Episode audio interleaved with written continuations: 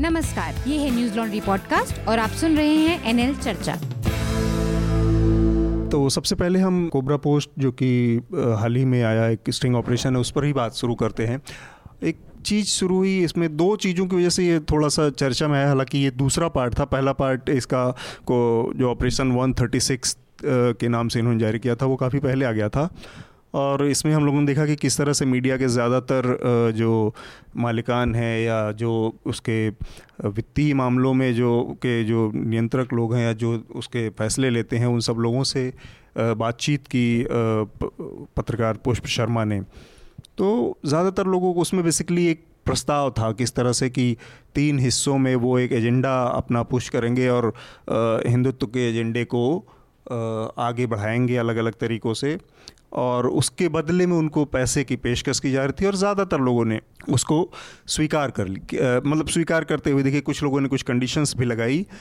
लेकिन एक सवाल यहाँ पर ये पैदा होता है कि क्योंकि आप दोनों लोग वरिष्ठ पत्रकार हैं तो दिलीप जी मैं आपको इस बहस में शुरू करने से पहले जोड़ना चाहता था कि जब ये बात शुरू हो रही है किसी भी पत्रकार के सामने किसी संपादक के सामने या किसी भी आ, मीडिया से जुड़े प्रोफेशनल के सामने कि हम आपको पैसे देंगे और इसके बदले में फला किसी तरह की आइडियोलॉजी को आपको बढ़ाना है आगे। और उसके बाद वो बात आगे दो घंटे तक जारी रहती है।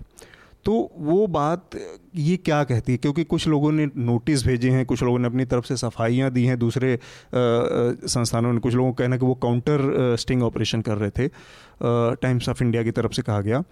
तो मेरा ये कहना कि ये बात आगे इतनी बढ़ने की ज़रूरत थी इतनी इतनी साफ़ गोई से अगर कोई सामने वाला प्रस्ताव रख रहा है तो। देखिए अतुल जी मुझे लगता है कि हुआ क्या है इस समय? जी। आ, अगर आप कोबरा पोस्ट के पूरे स्टिंग को देखें तो घटना तो सिर्फ़ इतनी सी है कि एक पॉलिटिकल एजेंडा को आगे बढ़ाने के लिए एक प्रस्ताव लेकर कोई जाता है और इस प्रस्ताव पर बातचीत होती है। मुझे लगता है कि इस पूरे मामले को मैं इस तरह से देख रहा हूँ जैसे कि आप समझिए कि इस समय एक स्टेज सजा हुआ है दशहरा का समय है रामलीला का मंचन हो रहा है। उसमें पात्र अलग अलग हैं वो आ रहे हैं मंच पर जा रहे हैं अपने डायलॉग्स बोल रहे हैं अपनी बात कर रहे हैं गाना चल रहा है बीच में वो ड्रम भी बज रहा है तमाम तरह की चीज़ें हो रही हैं। कोई घटना हो रही है मान के चलिए जैसे कि आपका इस समय लंका कांड चल रहा है। हम्म। राम सीता ये आए रावण उनका अपहरण करके ले जाएगा।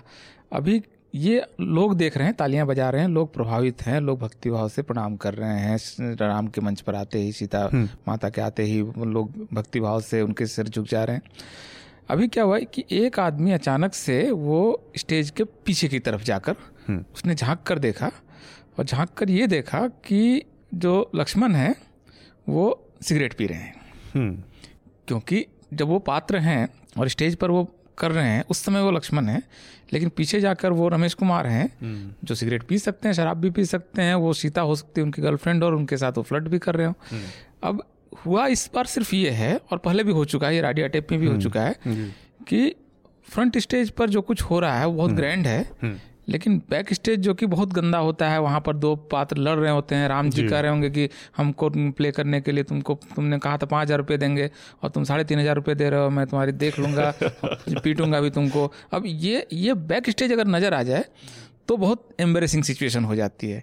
इसको एक तरह से आप गॉफमेनियन आप ट्रूथ कह सकते हैं। इरविन गॉफमेन की थ्योरी है presentation of self in everyday life और इंप्रेशन मैनेजमेंट की एक थ्योरी है कि तो, आप बैक स्टेज को छुपाते हैं। बैक स्टेज को मैनेज करते हैं। कोई देख ले तो आप फिर मैनेज करते हैं नहीं नहीं ये जो हो रहा है वो ऐसे ही है वो कुछ नहीं है। हाँ, आप बताते समझाते हैं उसको हटाते हैं। तो एक छोटा सा सवाल इसमें कि ये आपकी बातों से ये समझ में आ रहा है कि ये होता रहता है, होता है। ये, ये चीज़ें बहुत आम है बैक स्टेज में चलता रहता है।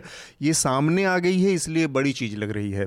तो ये जो होता रहता है उस पर उस लिहाज से कि क्या मतलब ये जो होता रहता है तो अगर उस कॉन्टेक्स्ट में देखें तो किसी तरह के संकट नहीं दिखता इस वीडियो से या इस पूरे स्टिंग ऑपरेशन से? नहीं संकट ये है कि मीडिया में जो क्रेडिबिलिटी है वो एक प्रोडक्ट है। हम्म।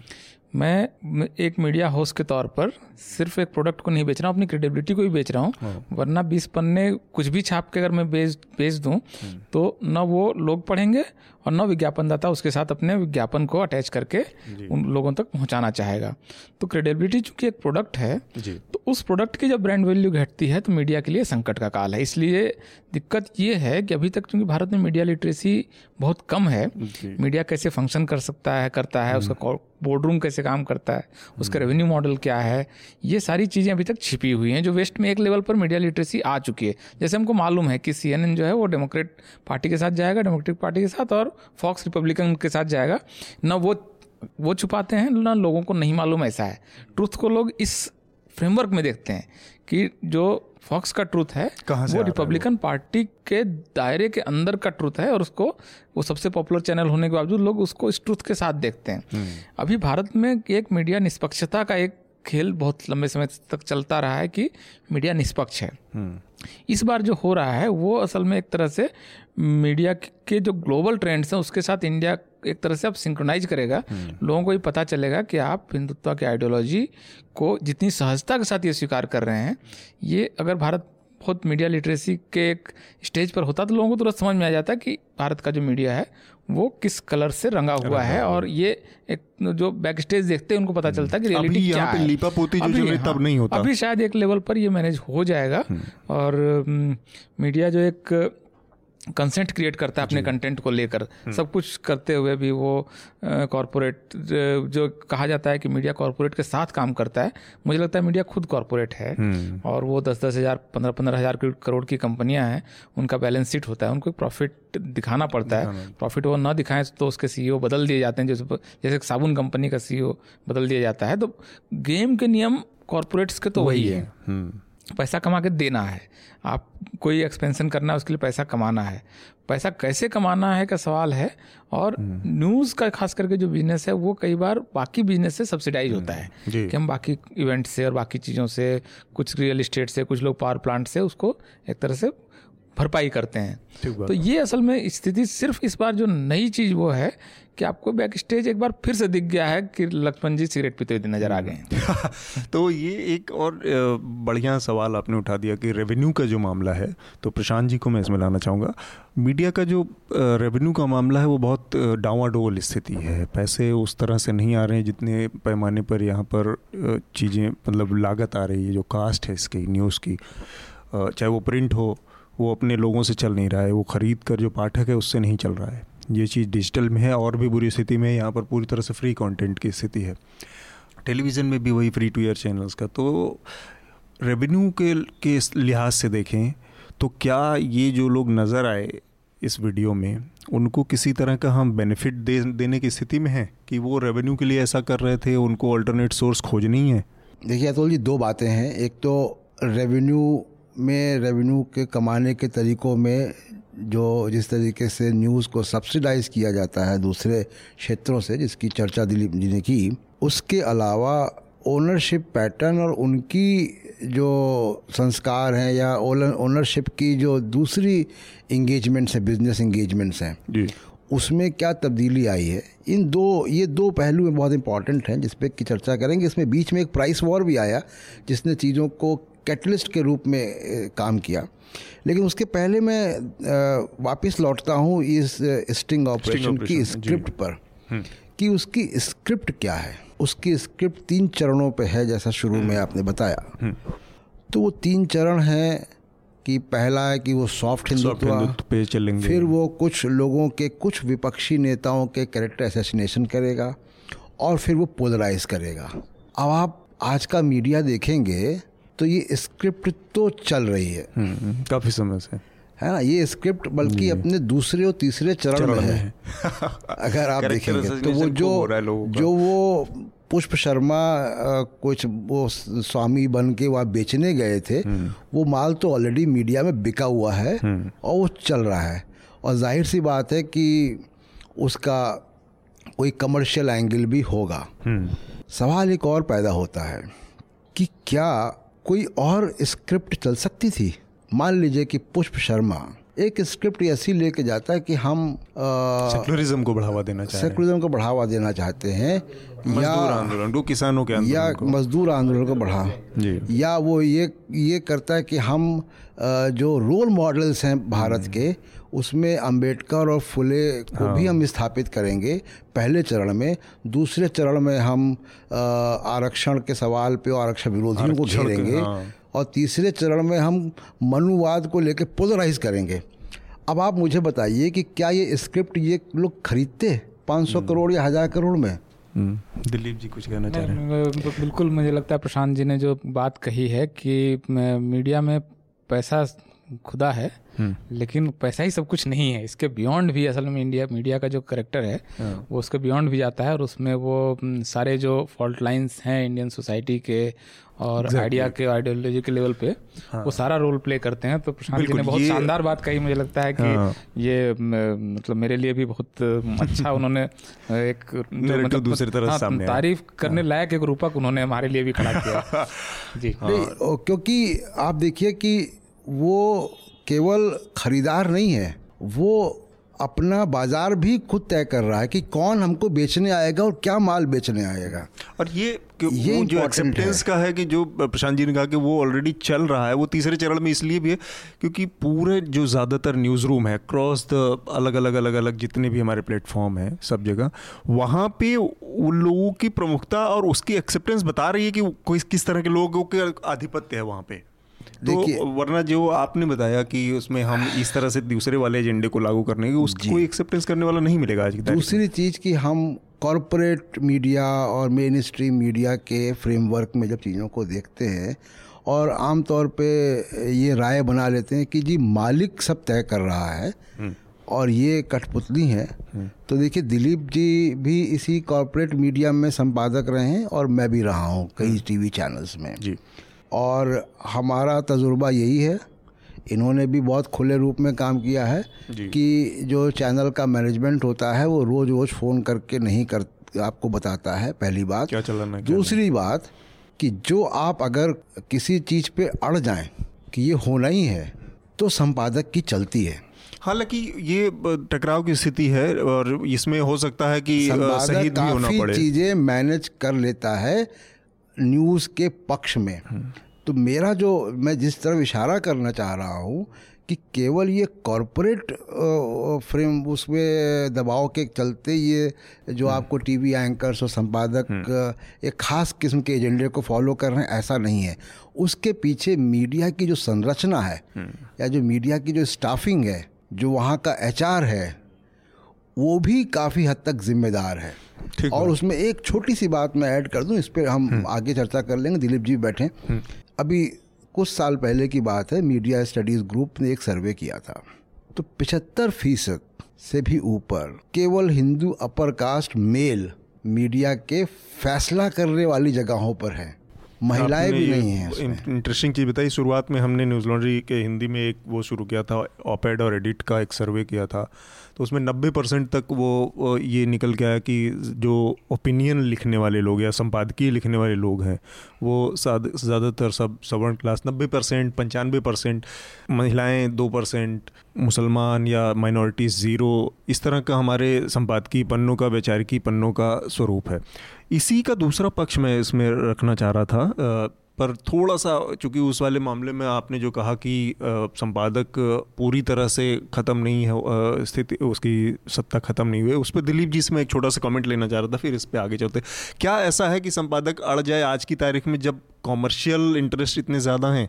नहीं अतुल जी देखिए एक तो स्पष्ट है कि ये पूरी तरह से इस बात को नहीं नकारा जा सकता है कि जो न्यूज़ रूम में काम करने वाले लोग हैं जर्नलिस्ट या एडिटर या कॉरस्पॉन्डेंट वाली जो कैटेगरी है उसकी कोई एजेंसी नहीं है वो कुछ नहीं कर सकता ये मैं नहीं मानता हूँ। लेकिन उसका जो बहुत जो रोल है वो जब कॉन्फ्लिक्ट की स्थिति आएगी तब अल्टीमेटली जो बोर्ड रूम है वो न्यूज़ रूम पर हावी होगा और चलेगी अल्टीमेटली मैनेजमेंट की। बोर्ड रूम की ही मतलब मैनेजमेंट की ही चलेगी क्योंकि वो एक कॉन्ट्रैक्ट है ना कि आपने हमें रखा है तो जिसने रखा है उसके उसकी से हमेशा ऊपर होती है ये एक लेकिन लेकिन इसके बहाने भारत के जो जर्नलिस्ट हैं वो ये नहीं कह सकते हैं कि हम कुछ कुछ भी नहीं, नहीं कर कर सकते हैं। आपके पास ये गुंजाइश होती है और कई कॉरपोरेट कम, जो कंपनियाँ हैं वो भी इतना सा डिसेंट अलाउ करती है कि आप पूरी की पूरी धारा को एक तरफ़ न ले जाएँ इसलिए वो जैसे आप देखेंगे टाइम्स ऑफ़ इंडिया जैसे ग्रुप खास करके हम्म। कुछ लेफ़्ट के लोग कुछ लेफ़्ट लिबरल कुछ एक्सट्रीम लेफ़्ट और बाकी बल्क में राइट वाले। हम्म। इसका वो मिक्स बनाते हैं। तो इसलिए वो वो सबकी गुंजाइश वो सबको लगे कि वो सबकी आवाज़ कुछ ना कुछ है। ये बहुत क्लेवर किस्म का एक मिक्स बनाते हैं जो कि पूरी सोसाइटी के अंदर एक कंसेंट क्रिएट कर सके। इसकी कोशिश होती तो है। विनीत जी अपने वीडियो में यही कह रहे हैं कि हमें बैलेंस भी दिखना है संतुलित भी दिखना है विनीत जैन का जो वीडियो है वही तो, वही वही चीज़ है। इसका दूसरा पहलू था एक हमारे बीच में बड़े संपादक हैं तो शेखर गुप्ता जी उन्होंने इसको दूसरा रूप दिया कि मैं स्टिंग को जर्नलिज्म नहीं मानता। और उसके लिए उन्होंने अपने दो चार वजह गिनाई और अपनी पूरी एक एडिटोरियल पॉलिसी दिखाई कि किस तरह से वो स्टिंग को जर्नलिज्म नहीं मानते हैं। कि इसकी ऑथेंटिसिटी क्या है, किसने दिखाया, किसने बनाया, किस मकसद से बनाया, बहुत सारी चीज़ें उन्होंने सवाल खड़ा किए।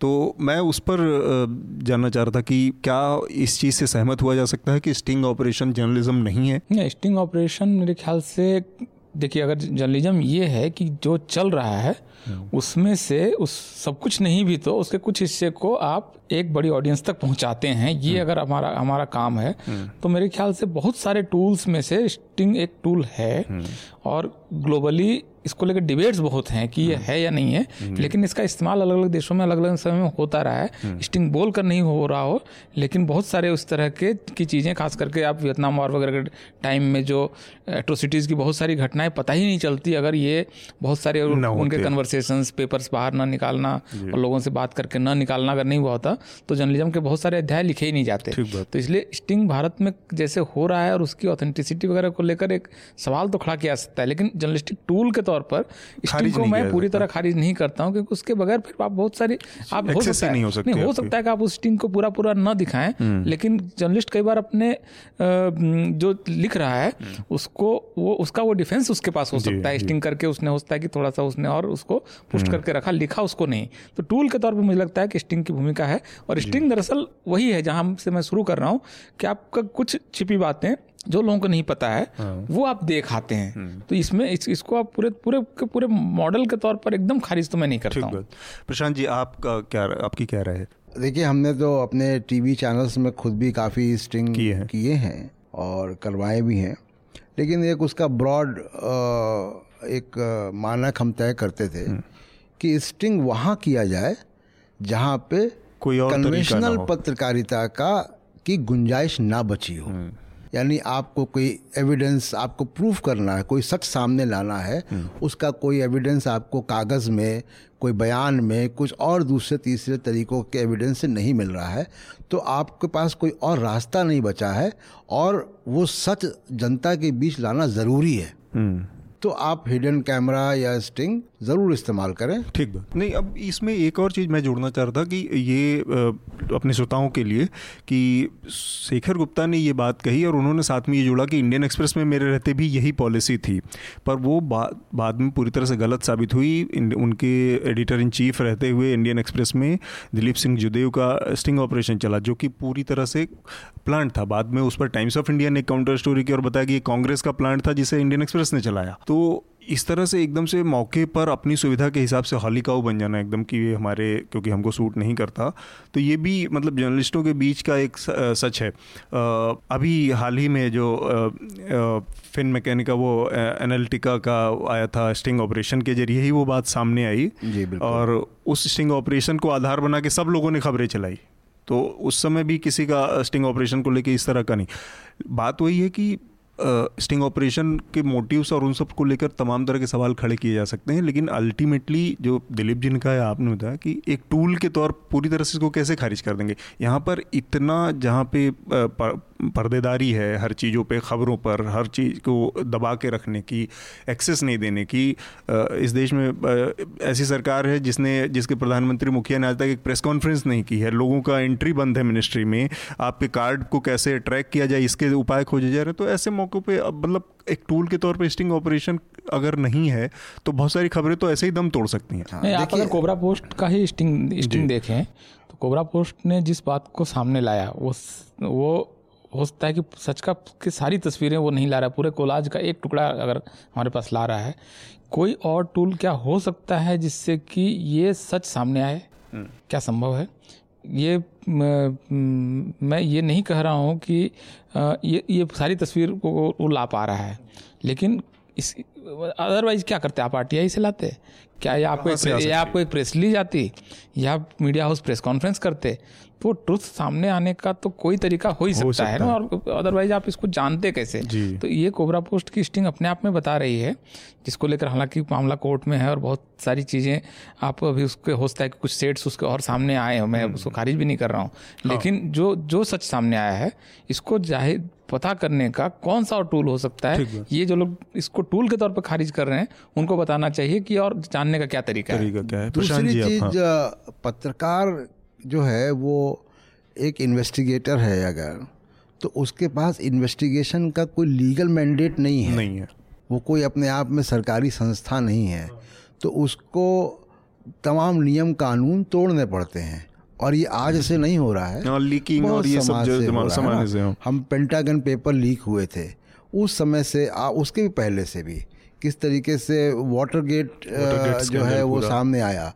तो ये एक इन्वेस्टिगेशन का तरीका है और ये समय समय रहते बदलता भी है। टेक्नोलॉजी आती है हम्म। समाज में नई परिपाटियाँ आती हैं और उस और नई ज़रूरतें आती हैं सच को जानने की। आज वीकी लीक्स है। अब उसने डिजिटल माध्यम को इस्तेमाल किया वीकी हम्म। लीक्स ने। विसल ब्लोअर तो पहले भी होते रहे लेकिन उसने उसको विस, विसल ब्लोअर के साथ साथ वो प्रसार भी कर रहा है अपना। और वो ये जान रहा है कि एक सरकार उसको रोकेगी तो उसने उस तरीके के बहुत सारे डोमेन बनाए अलग अलग सर्वर पे हम्म। बनाया। तो ये भी एक ज़रूरी है ना कि आप टेक्नोलॉजी बदलती है समाज की मान्यताएँ बदलती हैं तो पत्रकार की भी जो जवाबदेही और जो ज़िम्मेदारी वो बदलती है वो कैसे सच लाएगा सामने? इसी से जुड़ा एक चूँकि हम लोग के बीच में एक बहुत इंटरेस्टिंग वाक़ अब कुछ साल पहले का था तो छोटी छोटी उस पर टिप्पणी लेके फिर हम अगले विषय पढ़ेंगे। राडिया टेप सामने आया था, जिसमें जर्नलिस्टों को लोगों ने देखा कि बहुत सारे जर्नलिस्ट और उसकी मजम्मत हुई, उसकी तमाम लोगों ने निंदा की और जितना कि जर्नलिस्टों को, के ऊपर सवाल उठाए गए कि ये उनका काम नहीं था, चाहे सही या गलत जो भी किया हो। उससे अगर कंपेयर कंपेयर करें हम तो ये जो लोग कर रहे थे ऑपरेशन वो एक 136 में कोबरा पोस्ट के वो अलग कैसे है जर्नलिस्ट यहाँ पर भी तो डील ही करते दिख रहे हैं। तो केवल इसलिए कि स्टिंग ऑपरेशन इसलिए उसको खारिज कर दिया जाए और इतनी इंपॉर्टेंट चीज़ों को, वो राडिया टेप से अलग कैसे है? मतलब इसको भी एक छोटी छोटी आप लोगों की टिप्पणी में चाहूँगा देखिए राडिया टेप ने एक लेयर जो पूरे मीडिया का है मास मीडिया का, या जो जर्नलिज्म आप कहिए थोड़ा सा उसको और ज़्यादा नैरो डाउन करने के लिए, उसका एक लेयर उन्होंने खोला है, जिसमें कि वो गवर्नमेंट कॉरपोरेट्स और जर्नलिस्ट मेनली जो हैं, उनके बीच के जो इंटरसेक्शंस पर जो पूरा एक ट्रुथ जो छुपा हुआ रहता है, वो किस तरह से सामने आता है, ये वो वो उस उस उस पार्ट को उन्होंने खोला है। इस मामले में आप देखेंगे तो उस उसके कन्वर्सेशन आप देखेंगे उसमें वो क्या कर रहे हैं क्या बातचीत कर रहे हैं। राडिया मुख्य रूप से क्योंकि वो दो बड़े कॉरपोरेट्स का पब्लिक रिलेशन देख रही थी जैसे दो सबसे बड़े कॉरपोरेट्स का उस समय। हम्म। तो वो उन उन उन कंपनियों के लिए काम करते हुए लोगों की क्या नियुक्ति होने वाली इसकी पहले से जानकारी, उसको इन्फ्लुएंस कर सकते हैं क्या गैस की प्राइसिंग पर क्या होने वाला है, इसको इन्फ्लुएंस कर सकते हैं क्या? तो वो पब्लिक रिलेशन का एक शेडी सा जो चेहरा है जो उनका मैंडेट अगर देखें आदर्श स्थिति में नहीं है उसको वो करने की कोशिश करें अपने वो ब्रीफ के मतलब प्रोफेशन की ब्रीफ के बाहर जा रही हैं कंपनी की ब्रीफ के अंदर हैं वो। तो इस वजह से देखिए उसकी उसकी उस वो नैतिक प्रश्न ज़्यादा था और इस वजह से लीगलिटी वाला जो इशू था वो उसमें नहीं आया। इसलिए कोई भी उसमें मुकदमा वगैरह नहीं होता है। चीज़ें निकल जाती हैं कुछ जर्नलिस्ट उसमें नौकरी से निकाल जाते हैं जो वापस फिर लौट के आ जाते हैं। बड़े बड़े पत्रकार उस दौरान हम्म। निकाले गए और फिर बाद में फिर अपने अलग अलग जगहों पे हम्म। जाके फिर से आकर उन्होंने अपनी क्रेडिबिलिटी भी फिर से रिगेन रिगेन कर ली। इस बार जो हुआ है वो एक खास कालखंड में हुआ है जिस समय की एक सरकारी एजेंडे को आगे बढ़ाने के लिए जो एक पर्टिकुलर आइडियोलॉजी हाँ, एक आइडियोलॉजी को आगे बढ़ाने के लिए जो कुछ होता हुआ दिख रहा है ये इसने चौंकाया ज़्यादा है। और अभी लेकिन ये ज़रूर है कि देखिए वो वीडियो टिप्स टिप्स बहुत ज़्यादा नहीं देखे गए हैं। वो वायरल नहीं हुए हैं। और ये इस, इसकी तमाम तरह की वजहें हो सकती हैं। बहुत ज़्यादा मीडिया ने उस समय भी रिपोर्ट नहीं किया था इस समय भी मीडिया जर्नलिस्ट को रिपोर्ट नहीं कर रहा है। आपको राडिया राडिया टेप कम से कम आठ महीने जब यूट्यूब वगैरह पर वायरल होता रहा तब जाके ओपन में फ़र्स्ट वो स्टोरी स्टोरी बनती फिर आउटलुक उसके ट्रांसक्राइब हम्म। करके उसको छापता है। बाकी मीडिया में आमतौर पर नहीं रिपोर्ट हुआ है। भास्कर में एक पेज का कवरेज हुआ था उसको हम्म। लेकर। तो जनरली उस समय अनरिपोर्टेड गया। जी। इस समय जिस समय आप देखिए वो वो घटना और आज की घटना के बीच में भारत में एक बहुत बड़ी सूचना क्रांति हो चुकी है। व्हाट्सएप इस समय करीब करीब पच्चीस करोड़ लोग यूज़ कर रहे हैं। फेसबुक भी लगभग उतने ही बीस करोड़ से ज़्यादा लोग यूज़ कर रहे हैं। मोबाइल फ़ोन का पेनिट्रेशन बहुत ज़्यादा है।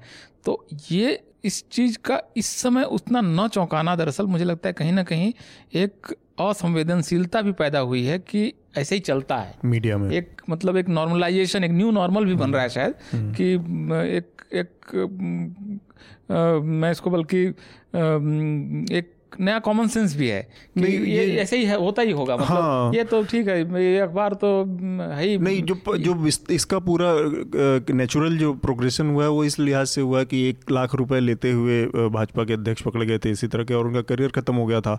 और आज पाँच सौ करोड़ रुपए क्या हुआ है देखिए अतुल जी एक चीज़ देखिए एक चीज़ और हुई है जो सतह पे हुई है। पत्रकार को प्रेस कॉन्फ्रेंस में बुलाकर अगर मैं पाँच सौ रुपये गिफ्ट दूँगा तो मेरी खबर छप जाएगी ये बात जिला स्तर तक पर पहुँच चुकी है और मुझे उसके खिलाफ खबर रुकवानी है तो मैं उसको डरा दूँगा तो मान जाएगा या बीस हज़ार दे दूँगा तो मान तो जाएगा। और ये वाला सच जो है ये बहुत नीचे तक पहुँचा है असल में। और एक पत्रकार जिसकी जिसको जो स्टिंगर है जिसकी कोई सैलरी नहीं है लेकिन उसकी एक बीच में कोठी खड़ी हो जाती है वो एक मॉल बनने लगता है और ये पैसा ऊपर भी पहुंचाता होगा। तो ये असल में मीडिया दिखने लगा है कि अंदर क्या क्या क्या क्या चल रहा है ना। गिरोह की तरह हाँ, से ये, ये, ये, ये, ये इसके सेट्स असल में थोड़ा खुलने लगे हैं। हम्म। तो वो तो उसकी वो प्रतिष्ठा नहीं रही है इसलिए वो चौंका भी कम रहा है हम्म। वरना कायदे से कोबरा पोस्ट में जो हुआ इसको इसको लेकर जितना बड़ा तूफ़ान मचना चाहिए कि आपके ओपिनियन को फ्रेम किया जा रहा है और इस हम्म। दायरे के अंदर आपको सोचना है मैं रोज आपको पहले श्री कृष्ण दिखाऊँगा हम्म। और उसके अंदर मैं, मैं बीजेपी का काम करके चला जाऊँगा इसीलिए मैंने कहा था कि हाँ। वो स्क्रिप्ट जो है वो लागू है अच्छा दूसरी राडिया टेप और इसमें जो अभी स्टिंग ऑपरेशन सामने आया है देखिए राडिया टेप एक कॉरपोरेट लॉबिंग का मामला था जिसमें लाइंस ब्लर्ड हुई हम्म। और वो लाइंस जो ब्लर्ड हुई तो कहाँ लक्ष्मण रेखा किसने कितनी लांगी वो एक सवाल है एथिकल जर्नलिस्ट जर्नलिस्टिक एथिक्स का सवाल है क्योंकि पत्रकार के काम करने का चाहे वो पॉलिटिकल खबरें करे या इन्वेस्टिगेशन करे उसका कोई टेम्पलेट नहीं होता है हम्म। हाँ किसी जी, जी. कोई कई बार आ, अपने सोर्स को प्लीज़ करने के लिए कुछ लंबी लंबी बातें भी करनी पड़ती हैं खबर निकालने के लिए तो वो लाइंस वो लेकिन वो पत्रकार की ज़िम्मेदारी है कि वो लाइंस को लक्ष्मण रेखा को क्रॉस ना करे। हम्म, लेकिन उसके साथ साथ जो यहाँ हम देख रहे हैं इस स्टिंग ऑपरेशन में ये मैं कोई एक तीसरी स्टेज है यानी कोई अगर आ, स्टेज वन अगर हम देखें कि पेड न्यूज़ जिसकी चर्चा अभी दिलीप जी ने की तो पेड न्यूज़ जो था उसके खिलाफ बहुत कैंपेन हम लोगों ने किया। और लेकिन पेड न्यूज़ दंगे नहीं करवा रहा था। पेड न्यूज़ पैसा खर्च करके वाला जो है हर दिन कुछ नया गिरावट है पैसा खर्च है। करके अपनी इमेज को चमकाने के लिए वो इस्तेमाल हो रहा था। अब आया है दो चीज़ें जिसमें कि इस उस दायरे में स्टिंग ऑपरेशन को आप देखिए एक है nation wide propaganda manufacturing of consent जिसकी चर्चा दिलीप जी ने किया दूसरा जो है वो है फेक न्यूज़ जी। झूठ को खबर बनाकर चलाने वाला। ये जो दो चीज़ें आई हैं ये ये बहुत ख़तरनाक हैं क्योंकि ये ये सामाजिक ताना बाना डिस्टर्ब कर रही हैं। ये नेशनल सिक्योरिटी के लिए खतरा है। ये तमाम तरीके से एक हेल्दी समाज की जो अपनी गति है उसको रोकने के लिए या उसको उल्टा घुमाने का भी काम ये कर रही हैं। चलिए मेरे ख्याल से इस पर बहुत चर्चा हुई और इसके बाद कुछ और होगा तो इसको, क्योंकि ये चलेगी अभी चीज़, अभी कोर्ट में मामला है दैनिक भास्कर का तो इस पर फैसला मेरे ख्याल से तीन जुलाई को सुनवाई के बाद आएगा। न्यूज़ लॉन्ड्री के सभी पॉडकास्ट ट्विटर आई और दूसरे पॉडकास्ट प्लेटफॉर्म पे उपलब्ध हैं। खबरों को विज्ञापन के दबाव से आज़ाद रखें। न्यूज़ लॉन्ड्री को सब्सक्राइब करें।